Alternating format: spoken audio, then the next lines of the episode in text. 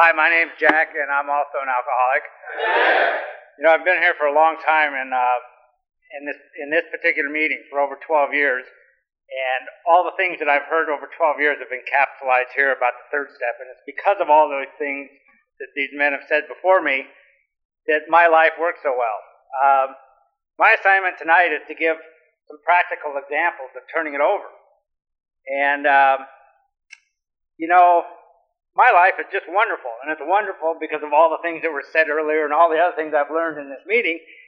And when it came to trying to think of some specific things, it was really hard because I don't, I don't remember the past very well, which is good about all the terrible things that have happened to me. But sometimes when I want to think about specifics to share about wonderful things, it's hard. Anyway, I came up with three things um, that have happened in my life that uh, specifically are better because I turned it over. The first example I have is I have a 16 year old son, and his name is Jake. And uh, he's a real good kid. Not as organized as I'd like him to be, but a real good kid. For most of his life, I've driven him to school every morning. Uh, I try and get him up on time, and uh, that caused a lot of negativity around our house and then I try and make up for it by having a nice visit with him on the way to school. The good news is that last February he turned 16 years old and he got a driver's license and he got a car. And as much as I'd missed the good part of this, I was relieved of this responsibility of trying to manage his life. Um, so now he has his own car to go to school, and guess what? School starts at 8:20, and he leaves the house about 8:17, and he has to drive downtown find a place to park, walk to school, sit down, and be ready for school. And so I'm real upset about this. And I want to try and teach him time management. So we get back into the same thing. We're yelling at each other every morning. Um, he said to me that he thought he compared me to Adolf Hitler, which was which really pissed me off because you know when I was a kid I thought my dad was really closely related to Adolf Hitler.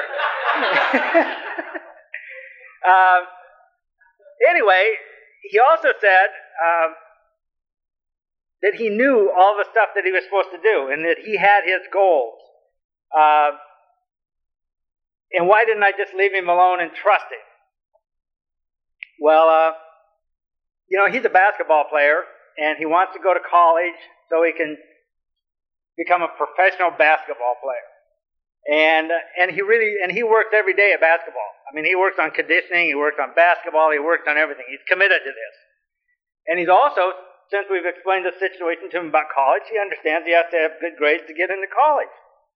So I decided that I was going to trust him to do the right thing. Maybe he would do the right thing if I let go and, and trusted him. So you know what? I've turned this over to Jake and to Jake's higher power. Guess what? They're doing great. And I just have such a peaceful life in the morning. The second example is a small business person. I'm called on all the time to make decisions. And I found the best thing I can do is, is not make decisions. I usually pass that down and delegate it or give it to someone else, and they make decisions. Um, and it's been an interesting process because I've had to let go in order to turn it over. Recently, I was trying to buy a building from some people, and we were about $400,000 apart on the price of this building. Um, so after a couple months, we got to the place where we were only $12,500 apart.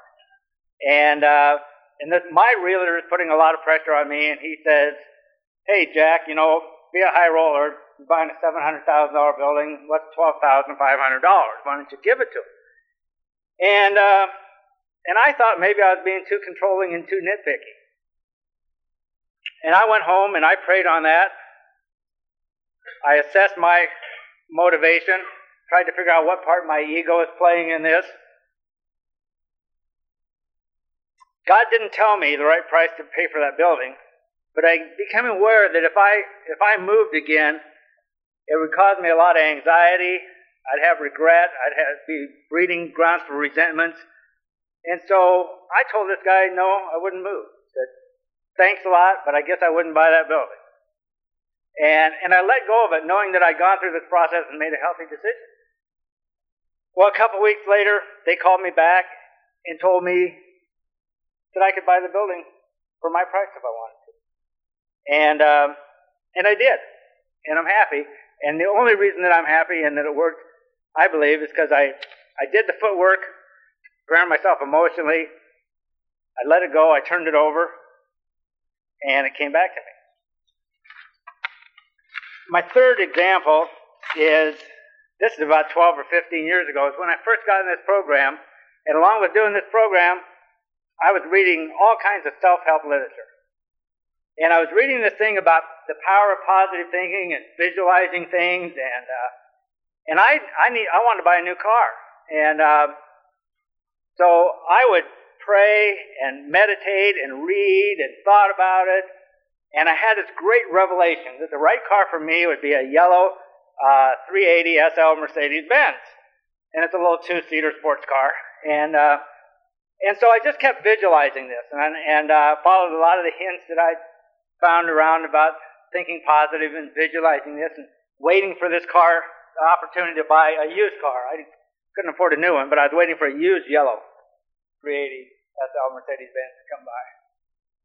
And I thought about this every day and I thought positive thoughts. I was patient and positive for about six months. One day a guy came by, he had a four door silver turbo diesel car that was about as far away from a two seater car as you could buy. And I took it for a drive and I bought that car. And I loved that car. God was just waiting for me to really turn it over uh, I got the car that I was supposed to have.